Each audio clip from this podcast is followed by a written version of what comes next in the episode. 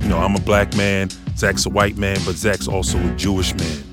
There's a lot of confusion around, um, you know, the topic of um, anti-Semitism. Circling back to uh, DeSean Jackson um, and Julian Edelman, I love the way that Julian Edelman you know, flip the script. You know, many modern day Jews in America are secular. I can guarantee you that a lot of black people think Judaism or Jewish people are a race of mm-hmm. people and not don't are not it's not a religion. You've traveled a road of adversity.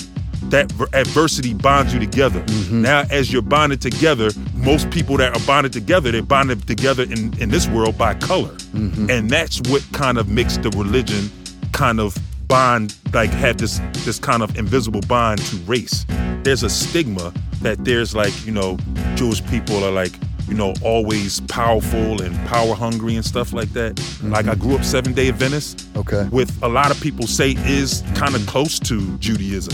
We separate our economics from our religion. Mm. And I don't think that from the lens that I see, I don't see that happening in the Jewish community. But the problem with African Americans is that you've been systematically cut out exactly. of the system and you been know from, from, from slavery days. I think I think part of you know this conversation comes back to ancestors. The details are the thing that that makes it that forms that connection. The connection, you know? absolutely. You know, because without the details, we're lost in abstractions, and I feel like that's part of the problem about what we hear so much just on the news and also just the you know bombardment of news media coming in just flattens everything. You don't have the emotional resonance. Mm-hmm. So you can tell a story about your ancestors that I can't, mm-hmm. right? In our bodies, we carry a lot of this, you know, um, we carry a lot of this pain and, and, and you know trauma from past generations. Yeah. I think the